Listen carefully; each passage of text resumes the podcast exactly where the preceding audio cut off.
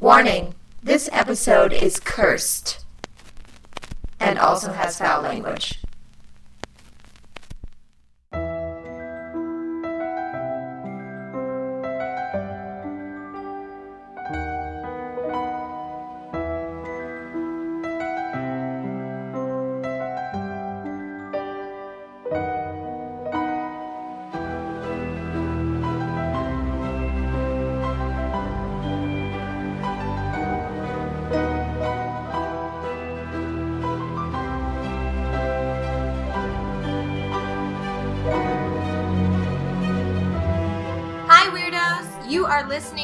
Keep It Weird, the podcast for all things strange, unusual, paranormal, supernatural, creepy, sticky, gross, scary, and everything in between.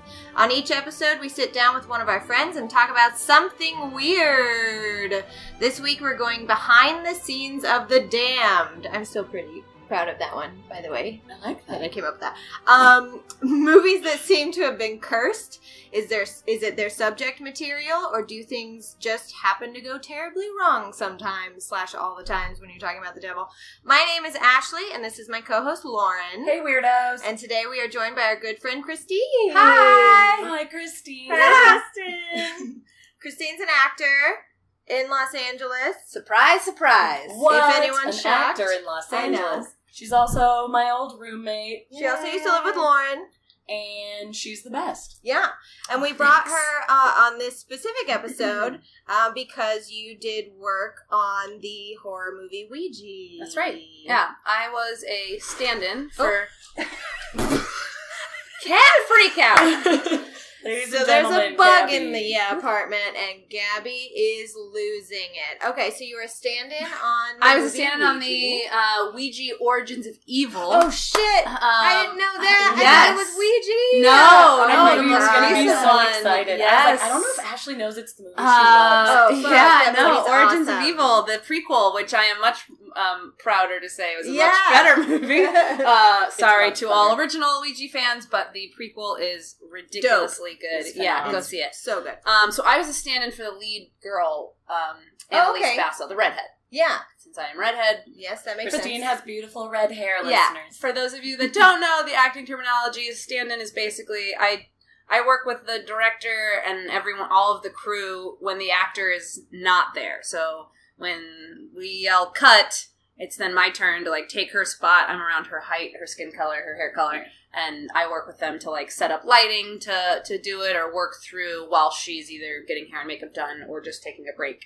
Uh, in general, so that's the role of the stand-in. So I got to do that. It was awesome. It was like six weeks um, that we we filmed, and it was really really cool. I myself am not a huge horror Yeah. horror movie fan. Uh, I just never got the idea of wanting to have a negative emotion inflicted on you willingly. That's fair. Um, so I was just Fair. like, I don't get peop- it, but it's fair. Yeah, why do people want to be? sc- I'd rather ride a roller coaster than see a scary Yeah. movie. Same Right. adrenaline rush, but like you know, I'd rather that. Anyway, so yeah, but uh, working on this set, I was able to kind of see the breakdown and kind of the behind the scenes. And Mike Flanagan is the director and is genius. Watch all of his stuff; it's so good. He did like Did Oculus. he do Oc- yeah. He did Say Oculus. which is also so, and he loves redheads. He Yeah. does Redheads redheads. I mean, well, yeah, yeah. Who Redheads are always in his movies. Um, he likes Oculus. I mean, yeah, he did Oculus. He wrote and directed that. He did Hush. That was like recently Ooh. on Oh, Netflix. yeah, yeah, The No the lead in that, Kate, is his uh, then girlfriend, now wife, and they actually wrote wrote it together. It's brilliant concept. He did Before I Wake, which is actually it's not out yet. I actually we should watch that. I just got a D- Canadian DVD version of it. Is to- to that support? based on a book? Ooh, see, I don't know. It was actually Sounds like a book that I've read, It but I read a lot of books that are like mystery thrillers that are like before I wake and like it's before dawn breaks. Yeah, So it it's also could so- just sound like it's with Thomas Jane and um, Ooh, I Kate Bosworth, and Like it's both of them. actually Jacob Tremblay's first movie. This director Mike found Jacob Tremblay, and then after they were after they had shot Before I Wake, the producers or directors of Room were just like, "Hey, you just worked with this kid. He auditioned. Do you have any of his stuff?" And the Oh, director like interesting. created, and so not that that's the only reason he got Room, but then he No, blew up. It was amazing. and and Yeah. so yeah, the director was just like, we were doing it, but they just had the the production company for Before I Wake went like bankrupt and like was going through all this stuff, so they haven't been able to release it. So it's been released in other countries, but not in America. Ah. so hence I got a Canadian DVD, but it's really really good. It's just I think it's about this kid who they like their child dies, and then they adopt um, this boy who's Jacob Tremblay, and he ends up having like whatever he dreams comes to life and like Mm. comes to so some of it's good and then some of it starts turning really dark. So, um, but it's Sounds it's fun. it's Mike, so it's it's it's Mike Flanagan, so it's genius. Um, and then he's also doing upcoming. I'm just Mike, if you're listening, I'm doing all of your promoting. Mike, know, Mike geez. Flanagan. This is uh, wonderful. No, it, uh, he's doing um, uh, the Stephen King Gerald's game. They just filmed that. and that was Oh, with, yeah. uh, yeah. And then he's doing. So he's doing very well for Him. Oh yeah, yeah, yeah. Yeah. But he, but his big stuff. thing is he does like he loves horror films. So he's the one who's trying to like when he found out that I didn't watch any really, uh, he was just like, all right. He gave me like a really good list of like these are ones that like you could handle. yeah, because I was like, I think the thing I hate most about is, is any ones that are like Saw, where it's like inflicting pain on people or like I don't unnecessary. Love I actually yeah, don't. and I'm that's what he said. He was just like, no. I don't like that too. And so he was like, I actually hated movies. I hated horror films growing up too. And in college, it was like to get over the fear, I immersed myself in it, and then I fell in love. Oh, I like that. Yeah, so that's how he uh, that's how he kind of went into it. But so everything he does is like so smart. Like with Ouija, it wasn't just about scare gags. It was like everything that was scary happened for a reason. It was like part of the story. Right. Yeah. So the story is just beautifully written. It's shot. The the uh, the DP Michael Fimognari is also amazing, and um, and they work to get they like fell Always in love with each other and always work together when they whenever they can.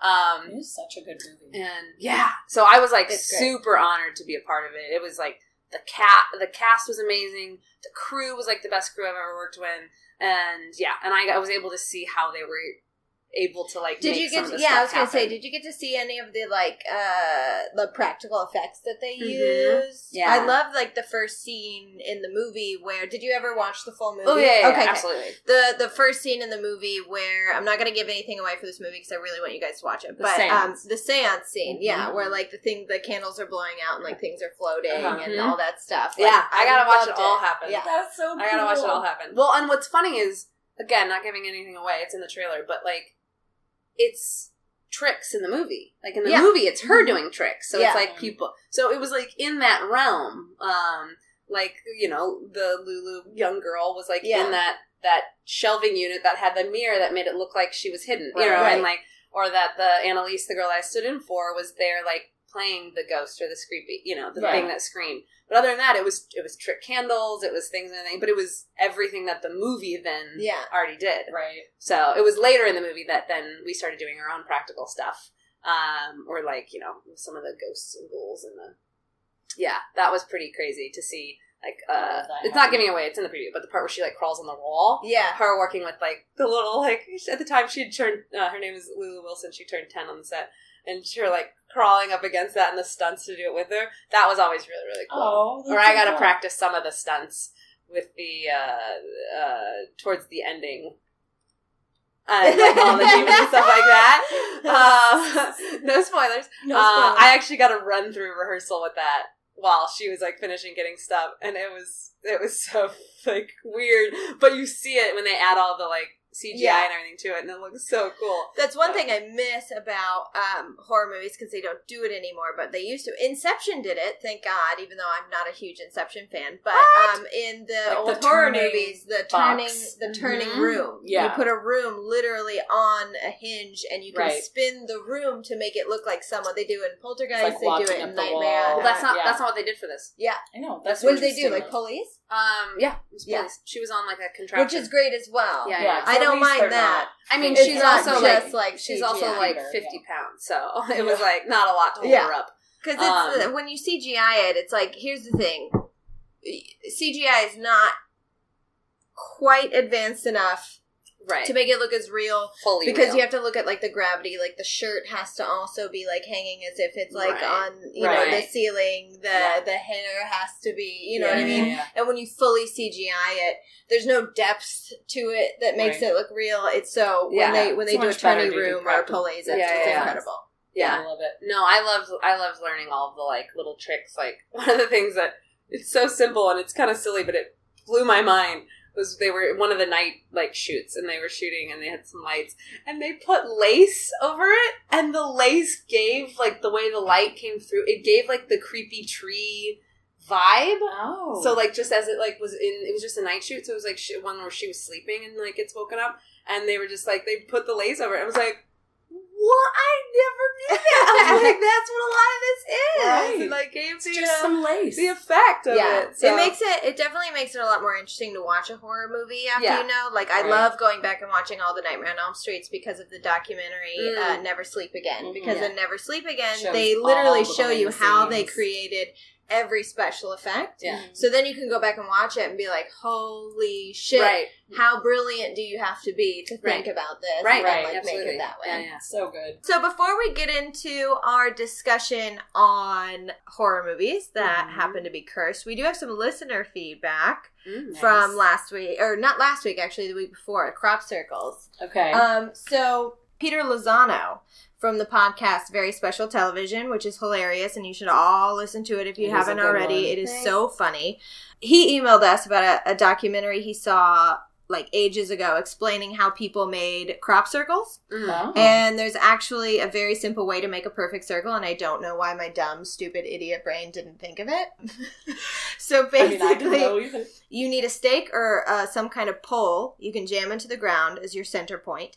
Then you tie a length of rope to it and walk away from the pole holding the Mhm. rope, measured out to be essentially your radius Yeah. to the circle. And then Uh, then you, around. yeah, then you use your wooden boards to press down, bend the stalks of corn. Then all you have to do is flatten everything in the circumference of the circle that you've It's made. kind of like a giant um, compass. Yes. Like in math, Yeah, where you put yeah, the yeah. pencil down Yep, and make that's your circle. exactly what it is. Well- What's Um, that called? Uh, protractor. Oh. Is that what it is? Yes. No, or is is that it a right? compass? Is it a I thought the protractor Here's was the that thing. thing. with like the little like The- moon shape the in it and a ruler. math class I took was in 2000. Maybe seven. So, um, I don't know. that I was don't- sooner than the last math class I took. I, genuinely yeah had to look up radius and circumference and diameter because I couldn't remember which one was remember. which. Uh, so that explains away really simple yeah, crop circles. Protractor. You're Um, the more intricate ones and the ones that have seemingly popped up out of nowhere in a matter of an hour are still pretty out there and interesting. But it seems like you can make a convincing crop circle pretty easily over the course of one night. So So thanks, Peter. we were all sitting there like, how Debunked. do people do it? How do people do it? It has perfect circle. Oh, And it's actually really easy. Oh, very it's simple. the easiest so- thing in the world. Science. Um, just kidding. Great. Science, math. So that's our listener feedback. Before we get into the episode, of course, we are going to go into our news segment. This week in Weird. I'm just jumping on this. Yeah, Yes, jump on the train. Jump that's on the what we train. like. That's what we like. See? Weird train. Come on, ride it. Weird. Uh, uh, Weird and Ride it. It is. Anyway. It is called a compass. The thing with the pencil. Sorry. All right, we get it. So Lauren's right. right. Lauren's is smartest. the Uh, one the the first story in This Week in Weird is that it's called a compass, and Lauren was correct. That's Um, our first news story. um, That's the weird part. Lauren was right. Lauren was right. Um, so Shut I guess we have to quickly touch on the fact that the supposed photograph of Amelia Earhart and her co-pilot Fred Noonan that the History Channel uh, just used as the focal point of their show, Amelia Earhart: The Lost Evidence, turned out to be fake. Aw. What? Well, the thing is, the picture's not The fake. people spent ten years researching was I it just know. fake? It wasn't fake. It's just that it wasn't taken after the supposed survived crash landing. It was actually taken almost two years before her flight. Oh. So two, yeah, so two bloggers Bummer. found the exact same photo dated 1935 in a Japanese coffee table book titled "Naval Lifeline: The View of Our South Pacific." Earhart's flight took off in 1937. So Oh. apparently, the History Channel is now doing their own investigation into the photograph and are promising to be honest about their findings. But Aw. It's That's such a looking bummer. like- that was so yeah. exciting. it was very exciting. I mean, they still, you know, I But guess also- I didn't watch the program, but I, I guess No. they still had like eyewitness testimony that that she was seen on the island after the crash. They have found wreckage that matches the plane, but the photo is not. Gotcha. It doesn't seem to be. So it's still not. it still could be a possibility. Still could be. Yeah. Right. But, you know, it could be falsely dated in the book, too. Right. You know, it could have been, you know, this picture's from 1935 when Well, actually when, it was when did for- the book come out? Oh, the book. I mean, it's a coffee table book with pictures, so probably. I mean, oh, I thought definitely not. was made in 1930. No, no, no. it. It's just the photo was Oh, dated. so there's definitely still a chance that that Mhm. could be wrong. Yeah, it could be. Hold out. Hold now, hope. Um, Amelia. So there's that. wanna know what happened there's also Andrew, our listener, Andrew, listener and best friend Andrew, sent me this this morning. The second long unknown Gacy victim identified recently. Really? Yeah, a boy from Minnesota. He's been called Victim 24. Aw, who's yeah so so, there's so many of them there's still so in 2011 they reopened the case because they got some new dna testing whatever whatever Yeah. and their goal was to identify the eight unknown bodies of gacy's you know 33 Murders. murder bodies found under his house so they've now identified two this is the Mm. second one so they're slowly working their way Slowly through Surely. Let's see. It was a 16-year-old boy from Minnesota. He had disappeared in 1976. His name was his name was James Byron Haakenson, Hmm. uh, known as Jimmy. He left the uh, Twin Cities that summer, telling his family he planned to s- explore Chicago on his own. And Mm. on August 5th, 1976, he called his mother to let her, her know that he arrived, and he was never heard from again. Uh, but they just uh, confirmed that he was one of the bodies. He was the Mm. 24th victim buried under the house. Man. How do they know 24? Like, how do they have them? They just had labeled them victim 1 through 33. it's not like chronological. No, no, no. Right, well, it's it not. is kind of. So they're they're now closer to identifying who the other bodies could be because the way Gacy buried his victims, his first vic- victim was essentially on the bottom, and then he would bury them like the next one on top, Oh, the next right. one on top, the next So one on they top. kind of were. So now they know, yeah. So this guy died in 1976. They know the guy below him, who is unidentified, had to have died earlier. somewhere between the guy below him and the guy. Right. You know what I mean? Yeah, yeah, so yeah. now they can at least narrow their search of like, was anyone missing a family member who was a young boy in 1975? Are they all young boys? Yeah. Yeah. Yeah. Yes. Very John sad. Wayne Gacy was disgusting. He was a monster. So anyway, so that's kind of, I mean, you know, horrible that the family now knows that their son. I mean, the mother actually went to Chicago in the seventies because that's when Gacy was like arrested or whatever, and she believed that her son was a victim, Mm. but they didn't have dental records, was which was the only way they identified bodies at the time. yeah. So she didn't have no his dental records, and they couldn't search it. So now they finally know that that was that her son. and she's still alive? yeah. Finally, justice 30 years I Or not know. justice, but at least a little bit at of least, closure yeah, to be closure, like, okay, yeah, a little closure was. that yeah. he it was what I sort of and knew they all along. now they're able to take the body and like Mhm. actually give it a burial because you don't you know those john does are just in a freezer somewhere essentially Right. waiting Ugh. for i know horrible anyway so that's kind of cool um, that they are closer and closer to identifying all of the bodies. They're actually urging people now, listeners, they're actually urging people like if you had any family members or distant relatives or friends that were young males in Chicago in the 70s go missing to contact the police department because they are doing DNA testing to see if. Any of these bodies are the victims. So Yeah. Crazy. Come forward. Anyways, so I found another story that's kind of crazy. So uh, it's very short, but there's a minister at the United Pentecostal Church in Arkansas who believes that the mark of the beast, as referred to in Revelations, is actually the proposed ID chips that are in talks to be like replacing credit cards, debit cards, IDs. Have you heard about these? Mm-hmm. Yeah. They're basically going to go on your hand, and then you can like scan Your anything, hand. and you can. It's going to be like your, you know, driver's license, your fishing hunting license, your hmm. credit card, your debit card. It's going to be everything. everything would be Everything- Everything's going to be linked on it. movies. Yeah. Yeah. So he says your right hand will become your credit card, your debit card, blah blah blah blah blah. All you will have to do is pledge allegiance to the image of the beast and take the mark. And to quote Revelations, he, referring to the false prophet, causeth all, both small and great, rich and poor, free and bound, to receive a mark in their right hand or in their foreheads, and that no man might buy or sell, save that he had the mark, or the name of the beast, or the number of his name. So, I hmm. just saw that when I was doing research for this, and I was like, that is actually a very interesting connection to It try is, and like yeah. make. like when you first said it, I was sort of like, "Who's this quack?" But I then know, it's right? like when you read it out loud, it's like that is describing that actually exactly is- what's yeah. going to happen. But mark on his hand that you know no man can buy or sell without Right. it. Like that's kind of That like, is interesting. Okay, I mean Yeah. it's a little bit of a stretch, but it's also a little creepy. yeah, I still think it, it is a stretch and it's not correct. But Yeah. I'm like, whoa, okay, way to find that and make that connection. So- Well, and in like two thousand years, you're about to, you're bound to hit the mark one time. You know, Sure. so it's just Yeah. like Yeah, how yeah, many yeah. other things have been claimed as the mark of the beast. So this is just the one that it's like, all Yeah. right, this sounds like reasonable. Yeah, I'm Right. sure like tattoos at some point were like Mhm. Thought of wait that. tattoos. Oh, the yeah, book yeah. Revelation says Right, Anyway, absolutely. So Lauren, you're gonna like this one. Oh, good. You probably already know about it because you love it. But the History Channel premiered American Ripper recently, a show about H. H. Holmes and the possibility that he is also Jack the Ripper. What? This show, yes. What? what?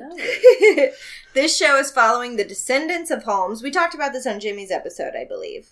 How they were exhuming the body of H. H. Holmes. Well, yeah. Yeah. So uh, the show is actually following the descendants, specifically his great great grandson, Jeff Mudgett, which is a funny name, Mudgett. who we talked about in the earlier episode. They actually did dig up H. H. Holmes' supposed grave. Uh-huh. The excavation turned up an empty coffin six feet down it did? perhaps to fool grave robbers because underneath that was a lower concrete sarcophagus containing human remains. Oh. Uh, I they- just got so yeah. excited. They're still wait, awaiting for lab re- results to compare the DNA, though, so they're it not might sure. it still might not be him. Not only will they be testing the DNA to H.H. H. Holmes' living descendant, but they will also be testing DNA found on a cloth that was supposedly found next to one of Jack the Ripper's victims' bodies. The results will hmm. be revealed on the series. I can't Um, wait yeah. to watch So this. supposedly H. H. Holmes' handwriting matches that of the uh, purported letter from Jack the Ripper, That's amazing. and Holmes's photo matches eyewitness descriptions from the time of the crimes. Which here's the thing: fucking everybody looked like that. Big Right. old goofy ass mustache. Like, Yeah, everyone looked like that. Yeah, top it's not hat. the best Like it's not. Yeah. However, however, buzzkill. Adam Selzer, who is the author of H.H. H. Holmes: The True History of the White City Devil, says that he has documents showing that Holmes was in Chicago when the Ripper murders were committed in 1888, including oh. I know, including Holmes' voter registration and a record of his meeting with an attorney at the time of the murders. Well, Not to mention, I mean, this is just like my personal opinion. The killer's MOs are completely different yeah, I like Jack the. Ripper, like slashed, like sliced and diced women Mhm. in the span of like a couple months and left them to be found. And Right. H. H. Holmes He wanted them to be constructed, yeah, H. H. Holmes He had was like shoots very and secret. slides yeah. and like he had like yeah secret deep. compartments, and he would like gas them or strangle them. That's literally why just now when you or- said they're thinking H. H. Holmes is Jack the Ripper, I screamed what in your face. I know. To me, that makes no sense. Well, the but- only thing that, you know, I mean, Jack the Ripper happened. There's a serial murderer, you know, in London. And then all of a sudden, he's gone. He's missing. Murder stop. And a couple years later, the serial murderer is caught in Chicago. Right. Like, it's Mm. not like a huge stretch to think that maybe he came to America. But, like I said, the MOs are completely different, which could be explained if it is the same guy if he was Jack the Ripper, committed those crimes, committed those murders, and then learned from his mistakes, like they And were very close to, Chicago. yeah, Yeah, very yeah. close to catching More him. organized. Came to Chicago and was like, "All right, I can't do that anymore, but I still want to kill a bunch of people. How do I do it?" Right. Could Um, be. But also, Holmes confessed to over 27 murders, and the police only had 12 victims. So you'd think that if Holmes was the famous Jack the Ripper, he would have taken credit. Yeah. Right. He'd be like, guess what I did on yeah, he'd be other like, also I killed eight more people Right. in London. Yeah, so So I don't knows, know. Interesting. It is all. I mean, I want to watch the series just to see. Right. I also want to watch the series. I think that that would be it. a good. I also just want to know about the body. Like, is it H. H. Mm, Holmes? right. Is it? Yes, I really. stranger. I've been wanting to know that forever. Is he really still alive? He's Ooh, alive. He's immortal. That would be. That would be a big ass twist. Yeah. Twist. I have this week in weird story that after how amazing yours were is kind of embarrassing. Is it an alarm we- clock stuck in a wall? No, but I, Mm, then I, I don't want to hear it, Lauren. that story was pretty great. Um, it's along those lines though. okay, great. The reason I picked this story is because last week we did an episode on unusual crimes, and this fits in with that. And I was like, let's Mm-hmm. throw in one more unusual Mhm. crime. Um, police in suburban Cleveland say a fast food restaurant customer became angry about the way his sandwich tasted and looked and threatened to shoot staff over it.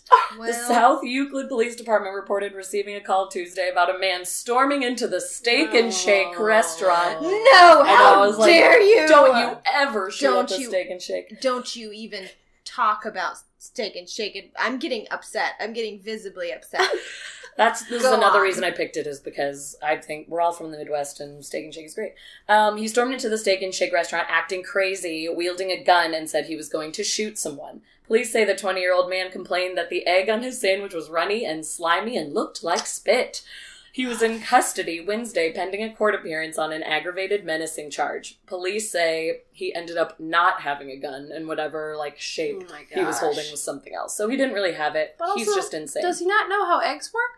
Yeah, Yeah. Sometimes they're runny and slimy. You Also, tell it's- him you'd like it cooked a little longer. Yeah, you Especially don't have to. if you're getting an egg it on a sandwich or on a, a burger, it's usually like, uh, you know, Yeah. over easy. Right. Yeah, they make them a little runny because then you take that big bite and it's supposed Yeah. to like ooze out. They out. don't put fried egg on your burger. No. Anyways. My favorite part of the story is at the very end. It says police posted on the department Facebook page some tips for better ways to deal with restaurant dissatisfaction. I just love that they had to be like, "Hey, folks, so Hey, folks, when you're mad about thing. your sandwich, uh, don't, bring in a gun. to kill people. Don't threaten to shoot someone in the face. Um, Just maybe, maybe just like go up and ask them to cook yeah. it. Thanks, maybe police of Euclid, Ohio, for that. Oh That's hilarious. And that is this week in weird, ladies and gentlemen. That's gents. this week in weird. And here's the thing: I didn't drink LaCroix and you're this still week belching because you're because disgusting. I didn't want to burp the whole time, and I'm still fucking burping like a monster. Actually, It was just, just own it. Just live your life. it was just one, It was just one. but just you wait. I feel it brewing, and it's double It's a brew. double It's a trouble. Toiling, Toiling. bubble. Toil and what? Bubble. Double, double. double, double toil and trouble. Call- Thank Cauldron. you, boil and bubble. Excuse you. Len. Anyways, that was this week in weird. Thanks for uh, indulging us in that. So This week we're talking about behind the scenes of uh, movies that seem to be Cursed. cursed, or unlucky or they're fucking cursed. They're just cursed. There's no ifs, There's ands, or no buts way about it. around it. Um, researching these movies was interesting. Mm-hmm. So Yes. I stumbled upon a list of movies that were quote recommended by the Church of Satan. Uh, and it was actually a really good list. Like, I'm not kidding. It's uh, Invasion of the Body Snatchers, Blade Runner, Wall-E. So obviously, Satanists Wall-E? have really good taste. Wall-E was cursed? No, no, no. This is like a like uh, the Church of Satan put out a list of like uh, approved movies that they like like, and Because everybody loves Wall-E. yeah, everyone loves Literally, Wall-E, every, even including Satan the Church of worshippers Satan. love Wall-E. it is a fabulous movie. It's so good. It Like was you voted- can't not like it. There's been multiple lists where it's been voted the best Pixar movie of all time. Oh yeah. It is the best Pixar movie of Yeah. all time. Oh yeah, I'm not. In It's like, oh, yeah. I'm oh not in yeah, no, disagreement. I'm, not in, I'm disagreement. with you. I also stumbled upon an article about all the ways that the Alien franchise is pro-abortion and anti-female, and that was a real trip. Let me tell you, that was interesting. Jesus. I also found a Christian site who said Mm. that watching horror movies was a sin and that there's no gray area. If you watch The Conjuring, you're glorifying Satan and supporting the works of the devil, I was which told is that growing up. pretty harsh. But Really? But I watched them anyway. oh yes. my gosh. I was told So, that by many but they people. How is actually- that different from watching Passion of the Christ? Because there's devils and demons in there too. Yeah, that's true. I mean, you should see the list of movies on this site that are like Christians can't watch them ever, ever, ever. They're like they're crazy. They also Probably recommended similar to the list that Christine had growing up. probably they um they also mentioned that book you told us about boundaries. They basically recommended that you read the book because the book Boundaries is all about like knowing when to say Henry no and how to say no. You've read it too, Yeah. haven't you? Yeah. It's a great Basically, book. they say to read the Wait, book to they learn. want you to read the good book boundaries. yeah, so that to you then can do a weird thing of saying Yes. no to No to horror movies. I can't deal with that. It is okay. The book Boundaries is a wonderful book. Don't associate it Yeah, with these. please clowns. read Boundaries. It's great. Don't read it to then be able to say no to horror films. Horror films. You can just say no to horror films if they're not in your If you don't- wheelhouse. Yeah, Christine Yeah. does it all the time. Yeah. So banned Satanist movies that no Christian should own: Willy Wonka and the Chocolate Factory, Oh my! High School Musical, what? Wizard of Oz, Wait, Why Why can't you watch that? Can they give a de- yeah? Can they give a definition of why High School Musical? Casablanca, Star Wars. I know. Don't you speak it? They called fans of these movies sodomites, and of course, here's the thing: they used some very colorful language while referring to people of color in the LGBT community. So obviously, Yikes. they're on the expressway to heaven. Gonna tell Alex he's a sodomite. Yeah, he loves. Star I know Wars it's basically anything. That- you should have finished with High School Musical. He loves High School He Musical. loves High School Musical. I bet it's because Sharpay's brother, without it being said, seems Is like gay. he's gay. I Mhm. bet that's It's why. pretty much any movie that promotes any sort of acceptance of LGBT, Uh, any sort of any sort of whimsy at all, Uh-huh. basically, is just banned. Uh-huh. How dare the basketball Yeah. star do theater? They hate Disney. They hate it. Uh, apparently, there's a six six six in Walt Disney's signature, and Disney movies are full of Illuminati and Masonry symbols and occult undertones. And also, I was telling you about this earlier. I also found an article titled "Minions: Hollywood's Blatant Satanic Solicitation of Children." yeah, and the font was 26 points throughout the entire article. Oh, it was the oh, most jarring thing I have ever seen in my entire life. The fact that anybody could think a minion is Oh, yeah. anything No. demonic is They actually the think funniest thing. Oh my Basically, gosh. they were saying that the minions from Despicable Me are mindless sex workers, and that the Illumination Studios workers. is trying to brainwash our children into human trafficking. I, So I don't have words. They're the farthest thing from sexual. I know. they don't Yeah, the have sex organs. part. they don't have sex They organs don't. or They sex. don't have sex organs. They They're, definitely they're don't not have sex. girls or boys. They They're just just they dress. Do blondes. people just want to be heard? Or I think they 100%. Yeah, I Yeah. I you know They're just. I think looking to- people are just anti-fun most of the time. That's what I got from that list. Is like you don't enjoy life, and you want to make sure nobody else does either. Yeah. you're bringing me down. Bring me down, guys. Sir. I'm Um, all for you my having your stomach is gonna opinion, rumble but so Yeah. loudly. No, I it was told you to eat a bowl of cereal. I know. I'm sorry. Before we fault. started I recording- eaten yet today. It's there was an mine. option to eat a bowl of cereal. Yeah, and she. But I was typing take it. away. I was typing up my notes. I'm sorry. anyway, uh, We'll get on track eventually. So Lauren does actually have the tiniest, most adorable computer. It's an Acer, right? My Mac, uh, it's Asus. a Chrome Asus. Yeah. Asus. So my Mac just completely died a while ago, and I just haven't been able to afford a new one. And this one was really affordable on Amazon. I was like, hey, if it types and I can do like it work at a coffee shop, I'll use I it. really wish that it came in the mail and there was no keyboard. I know if it was just like a, an iPad, and I was like, oh god. But what's funny is it folds. I don't want to do it right now because it'll mess up all No, the notes don't. I have open. But you can fold it to look like an iPad and like hide the keyboard under it. If that makes sense. So it's an approved Ah. electronic on an airplane, so I can sit and watch my movies during takeoff and landing, and, it I don't what, get in trouble. $199? Yeah, and then I whip out the keyboard and I can do my little notes. So it actually is great, but I do get made fun of for how So small if anyone's looking for a new affordable computer, you can Chrome get an Asus. Asus. Asus. on Chrome Asus. On Amazon. Feel free to send us product to promote. Oh, Thank you, Chrome. Would you like to That's sponsor very us? Sweet of you to Sponsor the offer. program. Anyway. Now back to our Back regular to our scheduled reg- programming. Scheduled programming. oh jeez. So it's not just satanic movies or movies with like satanic witchcrafty stuff happening that Sure. are cursed. Um, the Wizard of Oz had a supposed curse.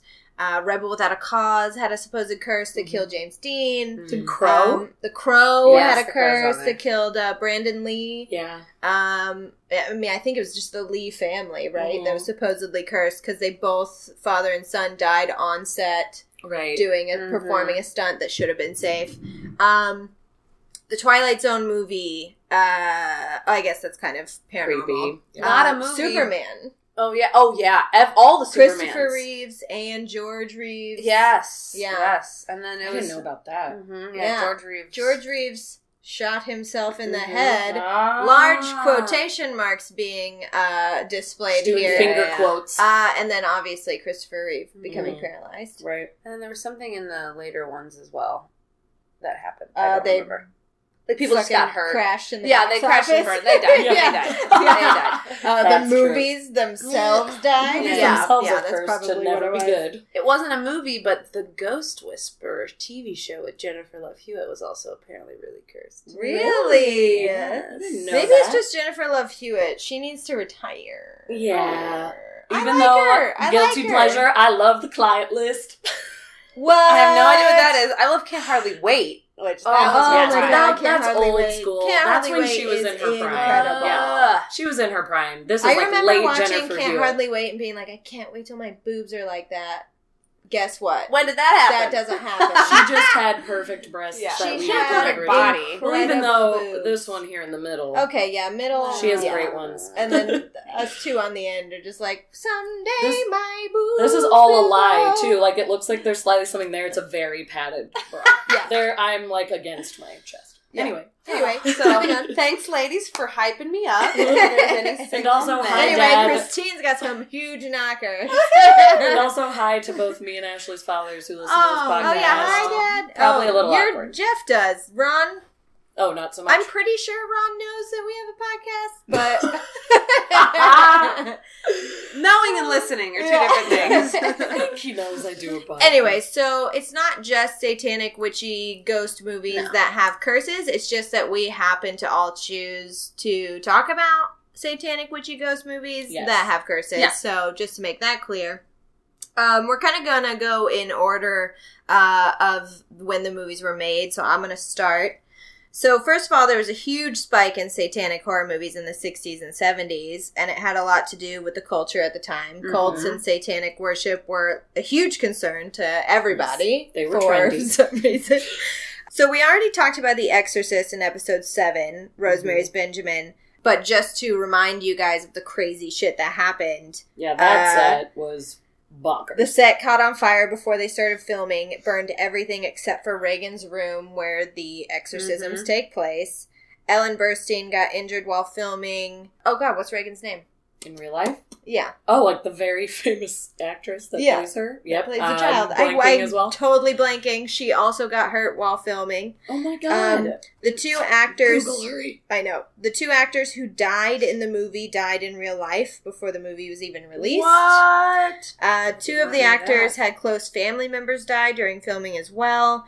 The woman uh, who played the voice of the demon was victim of a horrific tragedy a few years later when her son murdered his wife and children before taking his own life. Even the release of the film had problems with like people in Rome claiming they heard demonic cries. A woman fell and broke her jaw during a showing. She attempted to sue Warner Brothers, etc. Really? Yeah. Linda. Blair. Linda Blair. Jesus.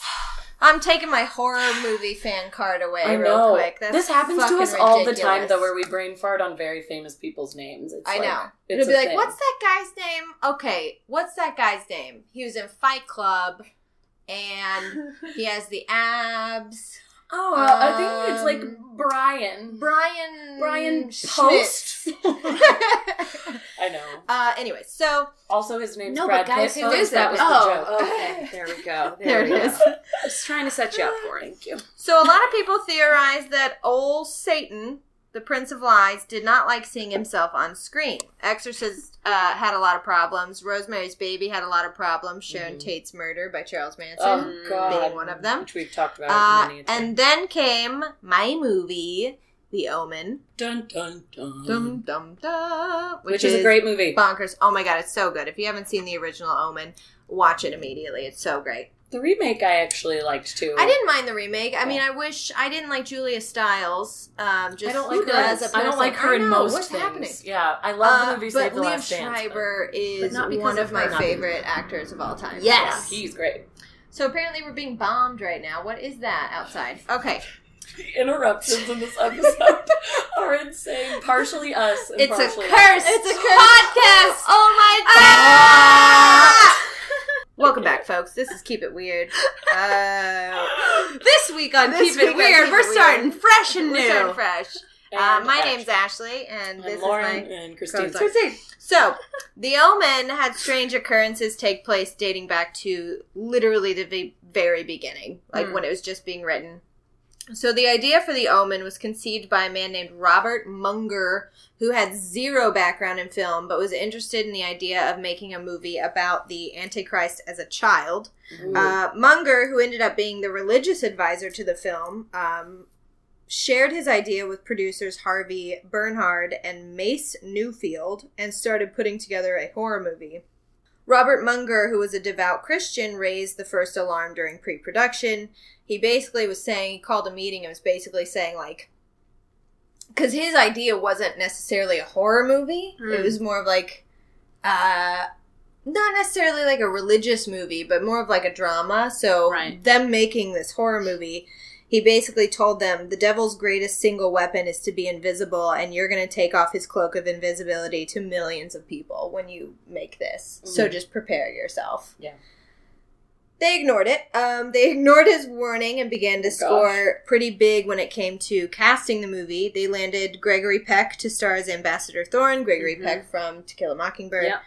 the father of Damien, the Antichrist. Uh, but s- soon after Peck agreed to be in the movie, his son shot himself in the head, Jeez. leaving no suicide note. Um, his son's suicide didn't stop him from working on The Omen. Just two months later, he flew to England in October of 1975, but he almost didn't make it there. Uh, in the middle of a stormy, turbulent crossing of the Atlantic Ocean, Peck's plane was struck by lightning. Ugh. According to The Omen's producer, Mace Neufeld, the engine caught fire. The Oh plane nearly crashed into the sea.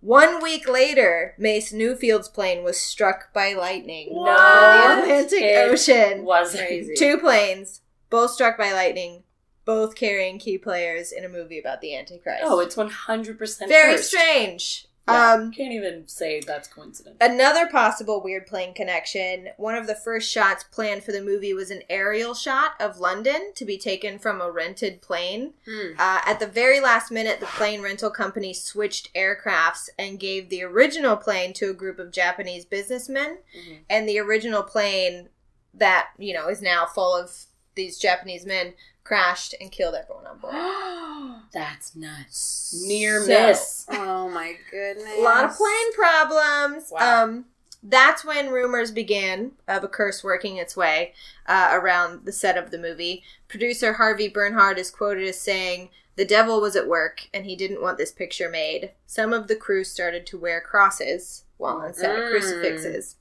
On the first day of production, several of the main crew members were in a head on car crash, which they all luckily survived. Two were injured. While in Rome, producer Harvey Bernhard was almost struck by lightning. I cannot with the lightning. It's the, that seems to be the devil's method. I know. Yeah. Um, Satan. Once the film hit production, they faced an entirely new set of problems. In one of the scenes, Gregory Peck is attacked by a pack of brutal Rottweilers. To Oh shoot the God. scene, they hired a highly trained uh, devil dogs to attack a heavily padded stuntman, but something went super wrong. and uh, the fake attack turned real. The pack of dogs almost killed the stuntman, biting through his padding, and they refused to stop even when their trainer ordered them to. He barely survived. He was in the hospital Oh my for weeks. That's Then Sydney Bamford, who was a London animal expert, was working as a big cat and baboon wrangler for the production. Uh, for the scene at the zoo where the zoo tigers and baboons go crazy over Damien. Mhm. It was supervised by him, and the animals wa- were all wrangled by him. And uh, around the, t- the day after they shot that scene, Bamford was killed by a tiger wow. that was in the movie. Yeah. One of the tigers that was in the Mhm. movie killed him. Yeah, Oh the my day after because they filmed that scene on like it wasn't a zoo, I don't think. It was more like an animal reserve type situation. Mm. Uh-huh. And yeah, the next day after they filmed, he was killed by a tiger. What? Did they say how? It was just Apparently, he just neglected to properly secure one of them and Ugh. it attacked him. So, Oh goodness. well, Producer Mace Neufeld apparently hadn't escaped Satan's clutches just yet, even though his plane was struck by lightning. He was staying at the Hilton Hotel in London when it blew up. Wow. Luckily, he was not there at the time, but days later, Neufeld, Bernhard, and other film executives were heading over to a trendy London restaurant that also blew up, missing them by like four and a half minutes. Wait, but how does it blow up? Um, that was around the time. Here's the thing: the only thing that's not supernatural about that is the IRA, the Irish uh, Irish Republican Army, was bombing a lot of things in London. Okay, so at it's the time. bombed. Yes, it was bombed. I didn't know if you meant Blew like up. gas leak or No, no, no. Um, the buildings were being bombed at the time. A lot of buildings were, but Wow. they, this like crew specifically, Jeez, missed being blown up like four separate times weird. by Very weird. minutes, so hours. weird. Yeah. Richard Donner almost died as well, who was one of the executives on the film. The producer, uh, Harvey, was taking him home. And as he was being let out of his car, some guy drove by and dangerously slammed him, jamming the car door shut with him in between Oh. the car door and the car. Oh my god. Uh, he survived. He was fine, but he was he was you know Hurt. hurt. Real hurt. Gregory Peck canceled a private flight to Israel. That plane crashed, killing everyone on board. What? yeah. So he he missed a plane, or no, his plane, His got, plane got struck, struck by, by lightning, lightning. and then he missed one that crashed. And then he missed one that What- crashed. how did anybody fly back then? I don't know. Yeah, like, how is why everyone did anybody dying fly? This seems I feel like- like, it's. I haven't heard of a plane like crashing in years. I know. This Never seems to one getting all by the time. lightning. Yeah. what the heck? I know. The most uncanny and spooky event in cursed movie wasn't the worst? history, no, might have to be from John Richardson, who did the special effects on the film. Richardson created the Omen's iconic death scenes, including the bloody beheading of photographer Keith Jennings. If you've seen The Omen, you know the scene I'm talking about. It's super gruesome. So basically, there's a car accident, because I assume you have not seen it, Not right? seen Okay, it. so there's a car accident in the movie, Mhm. uh, and you can see basically a plate of glass goes through the car, and you could see the plate of glass go and like completely cut this guy's head off, and the head like bouncing around like Mhm. on the back of the car and like into the street. It's horrific, and it looks Oh so gosh. real for like 1976. It looks Yeah. so looks good. real. So, a few months after the release of the film, Richardson was in Holland working on a movie called A Bridge Too Far. Uh, and right after midnight on Sunday, June 13th, 1976, Richardson and his assistant Liz were involved in a deadly car accident. Liz was killed. She was decapitated by the other vehicle's wheel, mirroring the on screen death of the photographer from, from The Omen that he What? yeah, did. Oh my god. What's even weirder is that the accident took place right next to a road sign reading Omen 66 because they were at kilometer uh, 66 and the next town was Omen in the Netherlands. Oh. Omen, O M M E N. But Whoa. still, Whoa. what yeah. Too heck? Um, I've also heard claims that he said the road sign read 66.6 kilometers, but that seems very silly because why would you mark 66.6 and not just 66 or 67? right? Or six. Six six Yeah, five. seems- six six point that five maybe lot. yeah um also probably a huge coincidence but one of the stuntmen on a bridge too far that was the next movie that this guy worked on wound up in the hospital after a stunt went wrong he was meant to jump from the roof to an airbag but reports from the set say that he seemed to fall abruptly and strangely Mm. and when he woke up in the hospital, he claimed he'd been pushed by someone and was only convinced that he hadn't been pushed after the entire crew said that no one was anywhere near him at the time that he fell. The 2006 movie had a couple strange things happen as well. Uh, Pete Postlethwaite, who played Father Brennan, who died, rest in peace, in like 2011, lost his brother Michael while filming The Omen.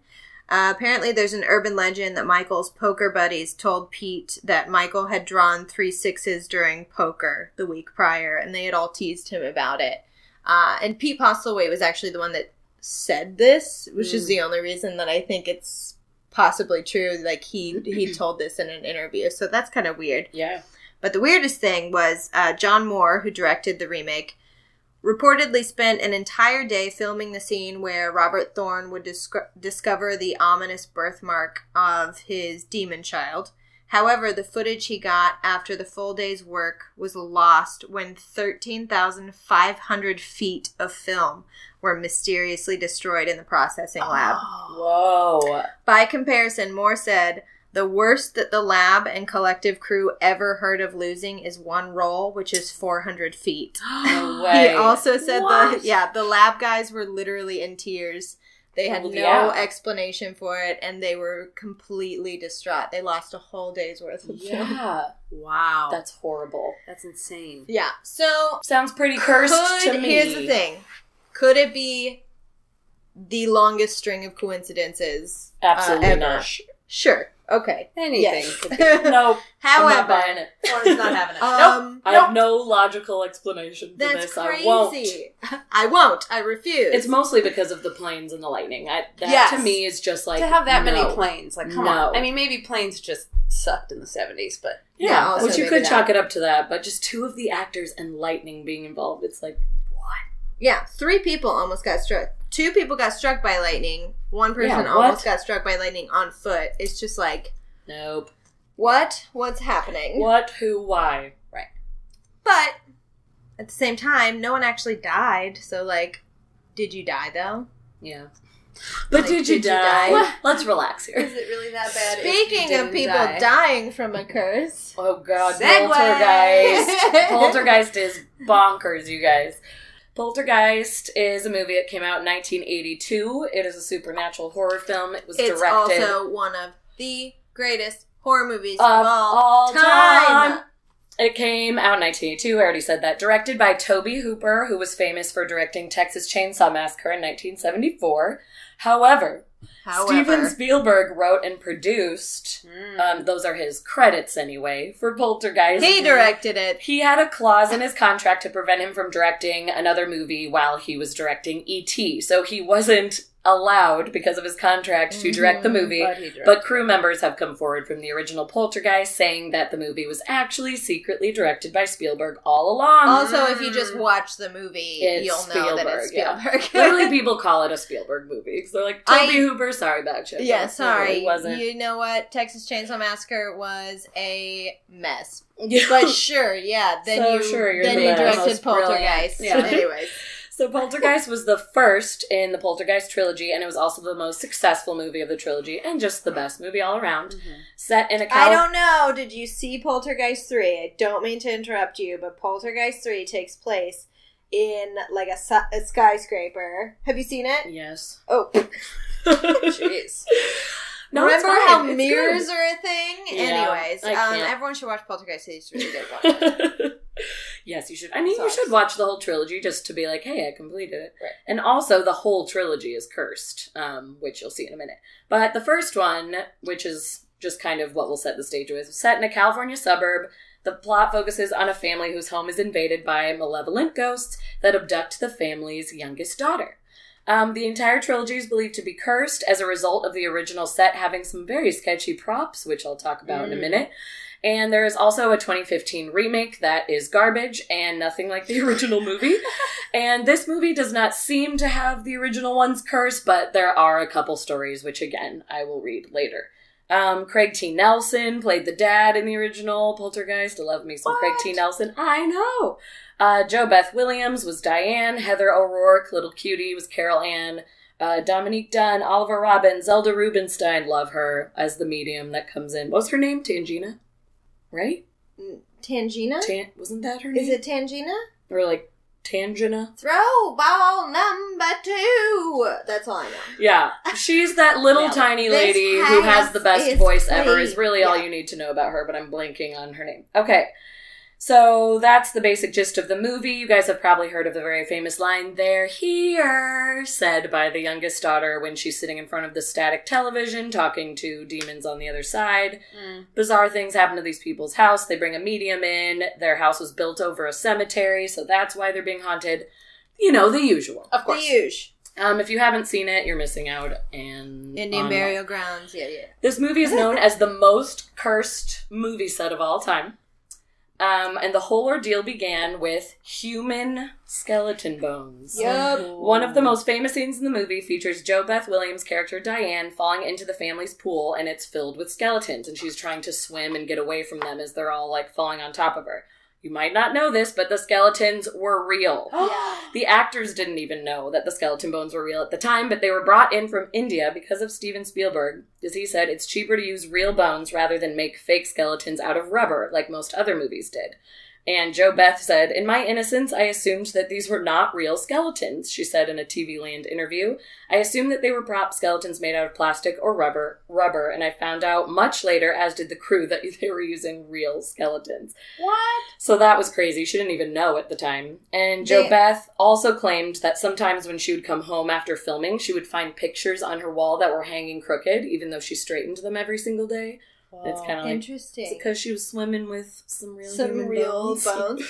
Also, in uh, the original Texas Chainsaw Massacre, they use an actual human skeleton I on know. that I heard that What? too. Yeah. I mean, so she's in a pool of real skeletons. She doesn't realize. She didn't even know. She was No, like, "Oh, these are thought props." they were props. Like no one told her, but a lot of people didn't know. Spielberg kind of kept it. He kept it under the radar. Sneaky. So everyone believes this is what everything is tied back to. They think it's because of these human bones, and that's like the theory that all the crew members, actors, everyone has kind of jumped Wow. onto. So, yeah, JoBeth said that she would come home and she'd find some pictures that were weird. Um, that was like her first biggest claim. Um, and then this is where everything just gets crazy. So first of all, can the an actor in Poltergeist 2, which is called The Other Side, um, actor Will Sampson performed an exorcism on the set of the second film in 1984 because Wow. he felt so unsafe that there were real skeletons used on the first one and he thought that everything was going to be cursed from that point on so he Mm. actually did an exorcism on the set which i found interesting uh, julian beck who starred as the character kane in poltergeist 2 died of stomach cancer at age 60 he was diagnosed before he accepted the role and he passed away in september 1985 months before the film even came out in theaters in June 1987, just two years later, Will Sampson, that actor who performed The Exorcism, died of malnutrition and post operative kidney failure at the age of 53. While their deaths may not seem unusual, fans believe it's the curse. Um, the untimely passing of Poltergeist's iconic young star is the Yeah. saddest of all. Heather O'Rourke, who played Carol Ann and said, They're here, was incredibly young when she died of cardiac arrest and septic Hmm. shock caused by a misdiagnosed intestinal issue. She died in February 1988 at 12, several months before the release of Poltergeist 3, which was the final chapter. Um, Richard Lawson, who was in the first movie, was aboard U.S. Air Flight 405 when it crashed into Flushing Bay in March 1992. A total of 27 people out of the 51 on board were all killed. Lawson actually survived, but the event is still very bizarre. Mm. Um, years later, in 2004, jumping ahead, Poltergeist 2 director Brian Gibson died of bone cancer at the young age of 59. And in 2009, just five years later, Lou Perryman, who played the small role of Pugsley in the original film, uh, died at the age of 67 because an ex convict killed him in his home with an axe. What in the world? So. What about the older daughter? Yes, I do have that. She was murdered. She was murdered by an ex-boyfriend. Yeah. she was murdered by an ex-boyfriend. I do have that. I read that out of order. Sorry, I thought I had ordered them correctly. She was murdered by her ex-boyfriend. Yeah. She played the older sister Dana. Is that yeah. the There's name? just Yeah. a lot of the thing is a lot of like, murder. There's a lot of murder and like untimely deaths. Yeah, all like, these people died young. Yeah. and uh, you know complications during surgery. Mhm. You know what I mean? Like the only Right. one that's not like crazy is the uh, Kane. The guy who played Kane, who was already diagnosed with uh, stomach cancer, and Right. passed away. And But that was just very like- sad, but Yeah. Yeah, he was diagnosed right before they started filming though, and this was for Poltergeist 2, so it was just sort of like, oh, was it because of the first movie, which Mhm. is a stretch, but also with all these other deaths, is it a stretch? is it a Right, stretch right. though? It could be. Um, Not. And so then, so I was trying to go in chronological, but you're right. Yes, the girl who played the older sister in the first When was, was murdered that? by her boyfriend. Is that the eighties? that was in the 80s, yeah, early 80s. So I was She was definitely young. out. She was Um, like twenty. Yeah, she was a She young was very stallion. Yeah. Stallion. Stallion. She had life left to live. Um, okay, so the last one I said was in 2009. Pugsley got murdered in his house with an axe by an ex convict, which is insane. So then jumping ahead again to the 2015 reboot, Gil Kenan, the director, said that they had a few strange happenings on their set, but nothing to the extent of the originals. They filmed on a very eerie plot of land, and their equipment would consistently fail during filming. They would set up lights in other parts of the neighborhood, for example, where they were filming, and everything worked just fine. But as soon as they would bring that same light over to the plot where they were filming, it would burn out, and they'd have to get a new lamp. Is it just bad, faulty equipment, or the curse? Well, I Nobody think really the knows. Poltergeist remake is probably cursed because it It's was awful. so bad and it didn't deserve to be Ha. A film. That's and I also don't think it deserves to be cursed. You can't even loop it in with the original No, because it's garbage. it's garbage. Right, It's exactly. literal trash. Why do people continue making remakes? I know. Well, here's the thing: Polter a Poltergeist remake could be really interesting. Like I thought by watching the trailer, it would be because they take kind of the same idea of this family moving into a home that has some shit going on. Mm-hmm. And the thing with Poltergeist is that the Poltergeist was channeled through electronics. So you take a modern day Poltergeist, there's double the electronics. Right. It's not iPhones just a TV. everywhere. It's your, you know, cell phone. Right. It's your Tablets. computer, it's your tablets, and being able to channel through those as well, um, and just taking a spin on it, um, and not necessarily making the same movie, but making you know the same idea. Uh, the problem is they took everything that was wonderful about Poltergeist and did the opposite. It was Mhm. like in Poltergeist, in the original Poltergeist, nothing happens for quite some time. Yeah. and then things go bonkers. Yeah, and then right? it's a lot Right. all at once. It's a lot of a exposition. You are lear- you care you start caring about the family. Right. By the Mhm. time Carol Anne goes missing in that movie, you're Important. invested and you care about her and you, You want wanna to know know, where she's she safe is. and you Yeah, want to yeah. know she's okay and Right. you can you see how much the family wants her back Yeah, and cares like about how her. they're suffering. And in the new one, they move in and the next day Carol Anne goes missing. yeah. Yeah. And it's like you didn't Too give us quick. We any didn't get a time chance to for build-up. care. Right. Also, she goes missing, and here's the thing: Sam Rockwell, one of my favorite actors of all time, he was giving nothing, given nothing to work with in this movie. she goes missing.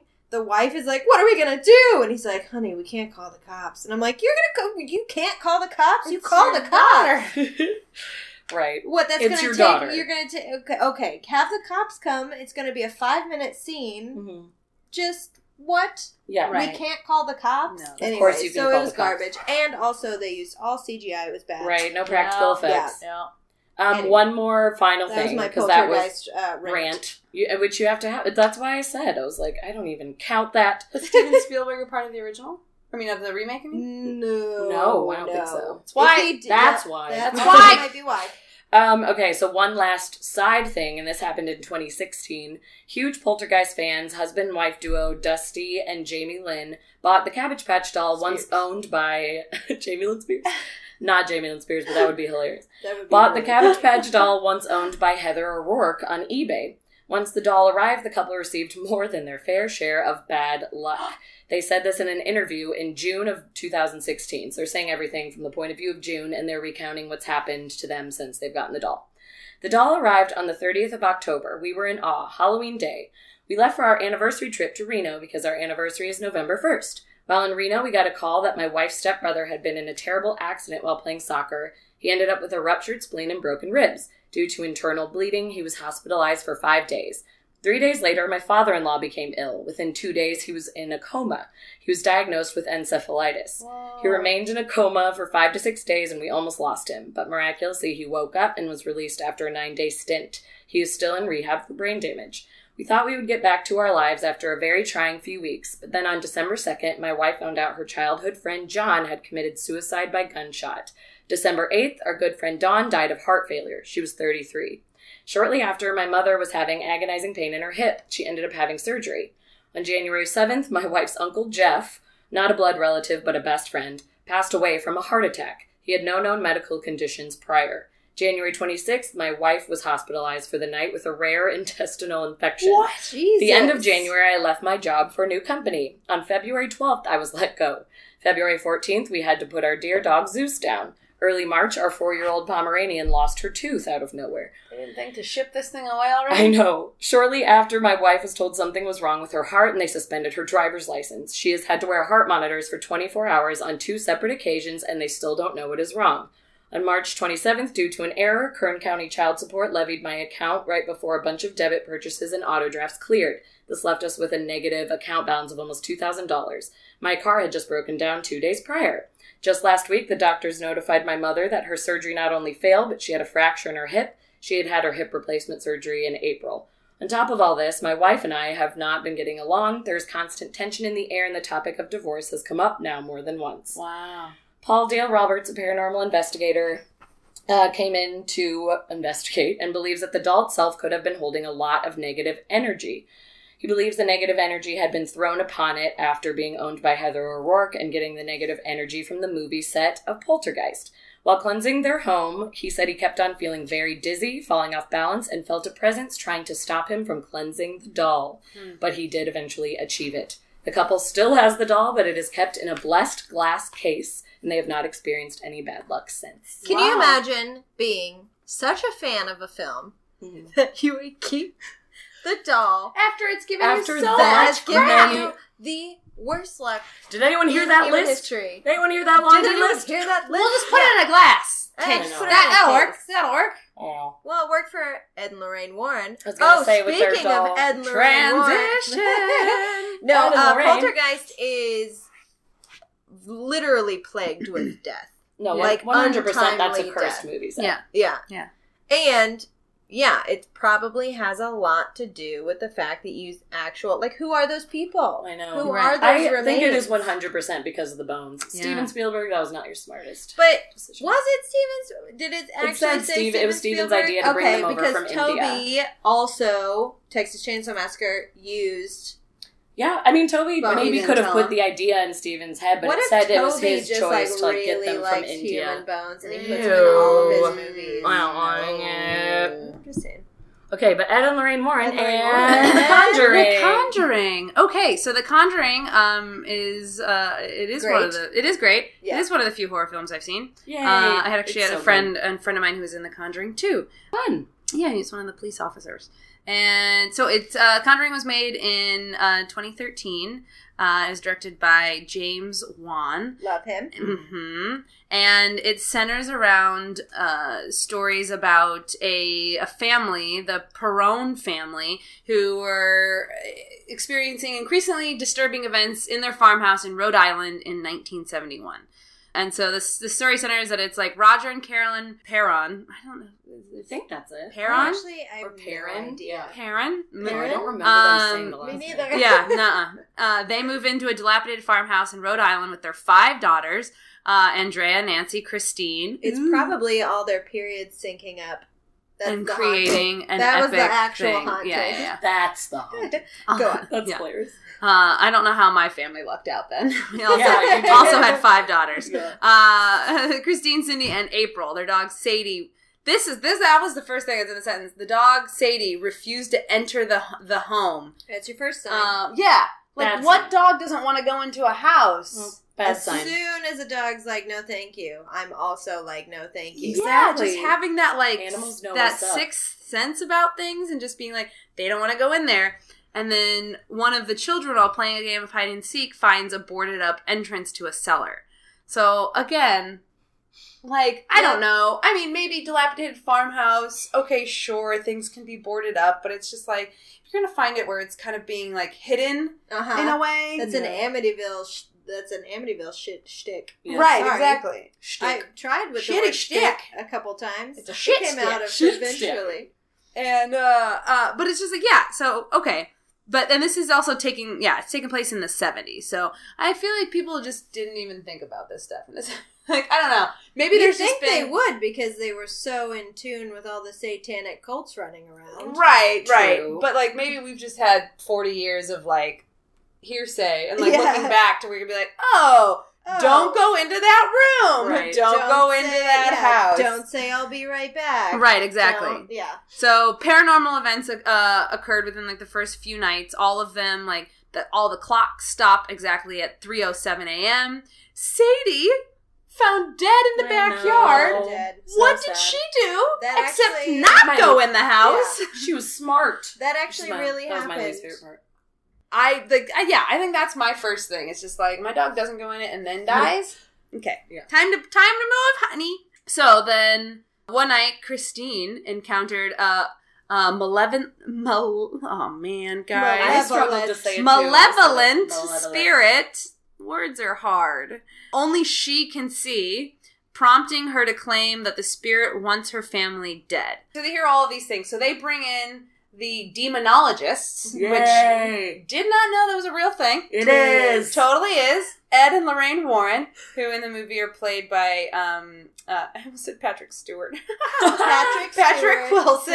Patrick Stewart would have been an excellent He'd be a choice. fun guy. Uh, Patrick for sure. Wilson and Vera Farmiga. and they're everything. They oh, are- so they are my good, dream. so good, like power couple.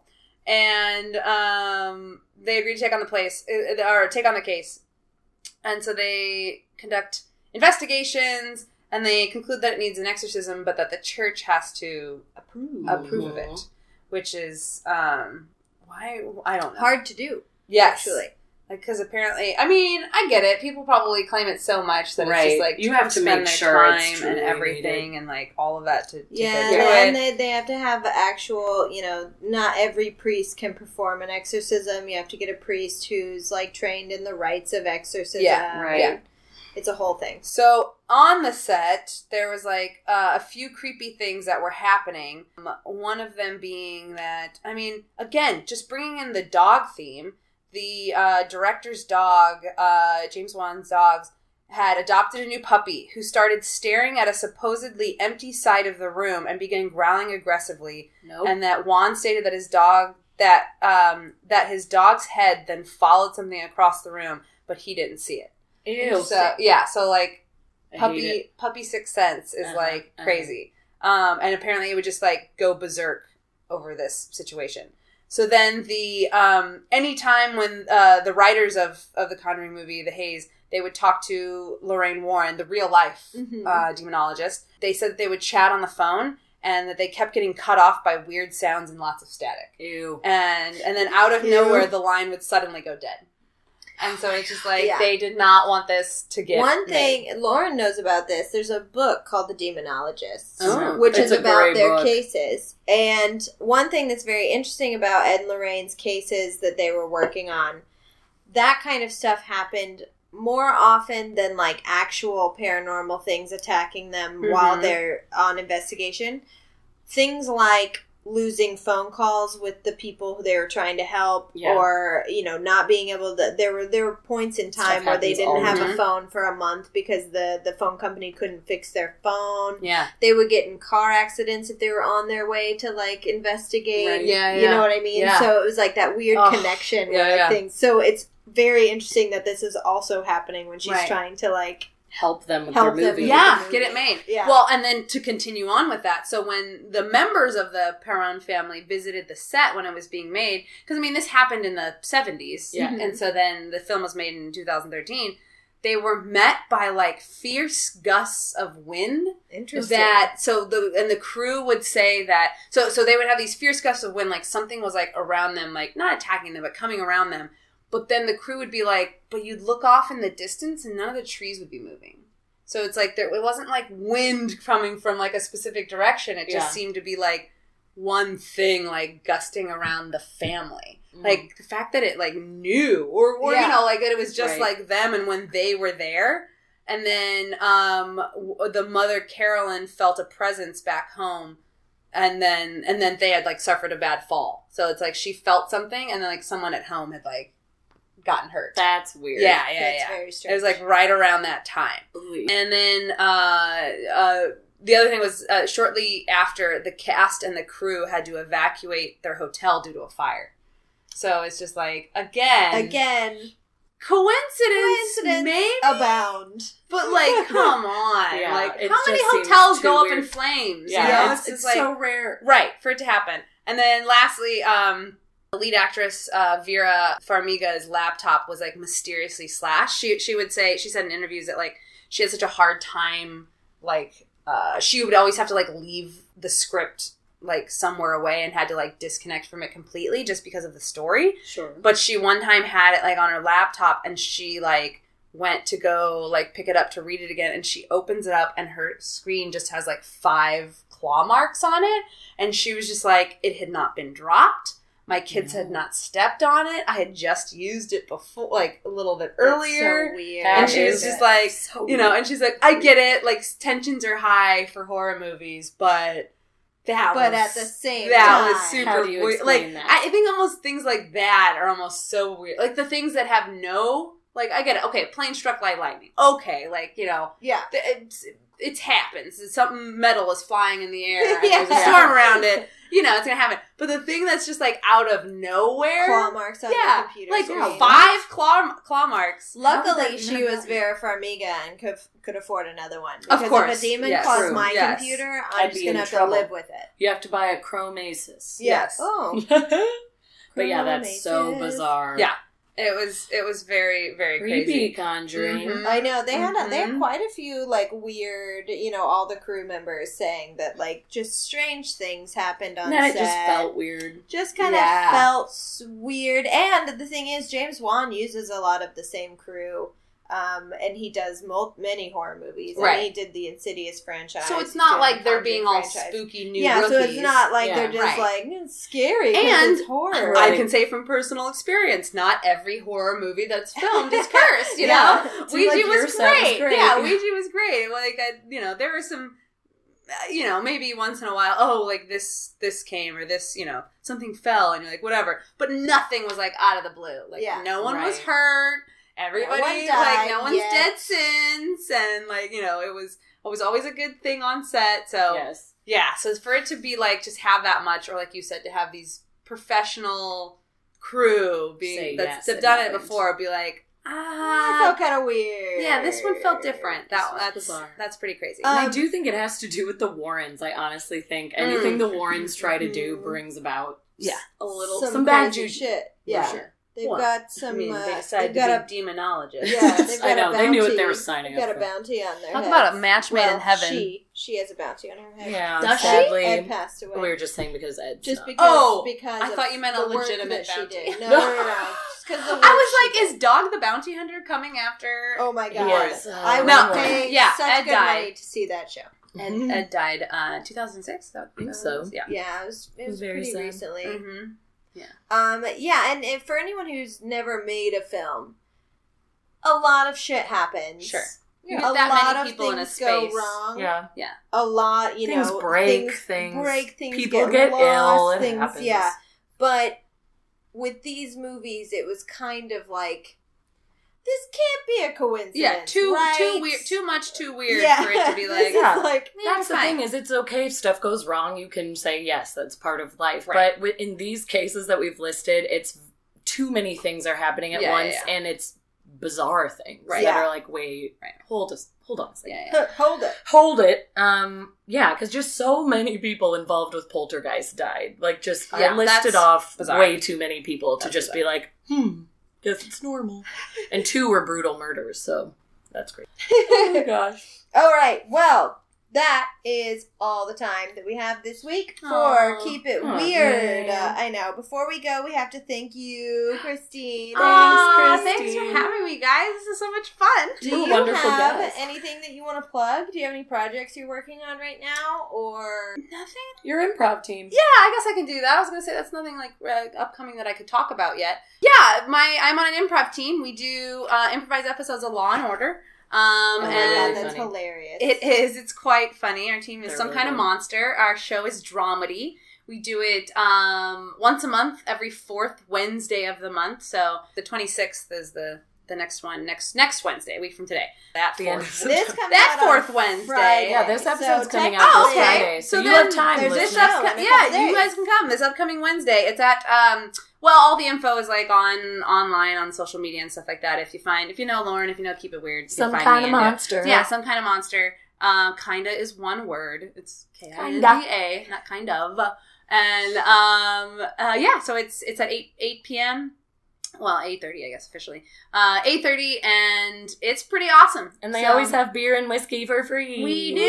That's my favorite free part parking. about It's a free shows. show. Yeah, it's and all free. it's always good. It's always, uh, I'm very proud to say, very good quality. That's So. the thing is like I wouldn't have even brought up that you were on an improv team if I thought you were garbage because there are there are so Aw, many improv teams in LA. improv. like, That's some of that's such a compliment. If you- you're not garbage, You're not garbage. if you live in Los Angeles, you get dragged to your friends' improv Yes. shows all the time. It's Literally part of weekly, living out here. Improv, I spoken And Yeah. you're gonna go to like terrible ones. Yeah. That's just part of it. You're gonna Yeah. go to some really bad improv shows. But I went to some kind of monsters Last dramedy month. night. Yeah, last month and Yeah. laughed my head off and Yeah. thought it was wonderful. It's so good. We gotta we gotta check get 'em that out. going. So check them out. Yeah, You're from St. Louis, right? I am. Wonderful. She's a Midwesterner. She likes the Cardinals. All three. Yay! Go Cards, Cards! Go cards! All three ladies on this Yadi. couch right now are cards about. Yes, love oh my god, Yadi. my sister would go crazy for you He right now. is Yadi the a hottie. Yadi's dream. insane. Yadi the is a hottie. Dream. Yadi is a hottie, and he's Number just four. insane. He's adorable. Yeah, he is. Joe always like can't fathom how I can call a man with a neck tattoo adorable, but he's fucking adorable. He I is. love He's Yadi the best. so yeah, I like him a lot, and he's just phenomenal Yeah. at baseball Uh, baseball and life. and life in general. Um, bu- bu- bu- bu- bu- bu- bu- okay, check out our Patreon page to find out ways to donate to the show and get some goodies. On Donate. Wednesday, we are going to be raffling off a mug and a painting to some lucky patrons. So if you're waiting to donate to the show, now is the time. Do it. Follow us on Instagram and Twitter at Keep It Weirdcast and our Facebook page Keep It Weird. Join us next week when we are going to chat about dolls. Possessed Ooh. dolls. Doll Island. Why are dolls so creepy? Movies about killer dolls. Dolls, dolls, are dolls, so dolls, creepy. dolls. Cabbage Um, Patch Dolls, once owned by Heather O'Rourke. Yeah, Oh we my have a really funny guest coming on, so it's going to be a barrel of laughs. So a hoot and a half. join us for for dolls. Uh, Christine, what's our sign off this week? Um. Oh, jeez. uh, not the gumdrop buttons. That would be good for our dolls episode. I Uh, know. well, officially, it was a gingerbread. oh yeah, Oh. yeah, that's true. Oh, um, I mean, I know movies. Shrek. I know stuff. You even said earlier. Go like, watch I know it's from everyone. Um, should we all say it together as well, sign off? I think we Oh. should say not the gumdrop buttons, but we should say it of the voice of Tangina. I know. Wait, how do you do her voice? Well, uh, uh, this house is This clean. So you should say nah. Not the gumdrop buttons. Okay. Nope, that's not right. Yeah, we're changing it. No, we're changing it. Um, we'll just say yes, no, one hundred percent. Not the gumdrop buttons. and keep it We weird. sound like witches. We sound like Ooh, witches. hocus trying to pocus. say Let's just not do the the three. three. Hocus pocus. Not the gumdrop Keep it buttons. weird, y'all.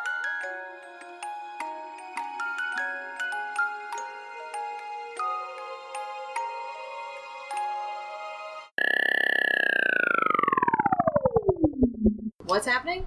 Not the gumdrop Why did you guys talk about Shrek during this episode? I actually probably could have found something on Shrek because of the amount of crazy people on the internet and Oh, yeah. what they deem to be satanic movies. I have a list for you guys. It's insane. They think I Shrek is a satanic movie? oh, just you wait. You're horrible. I am a horrible person.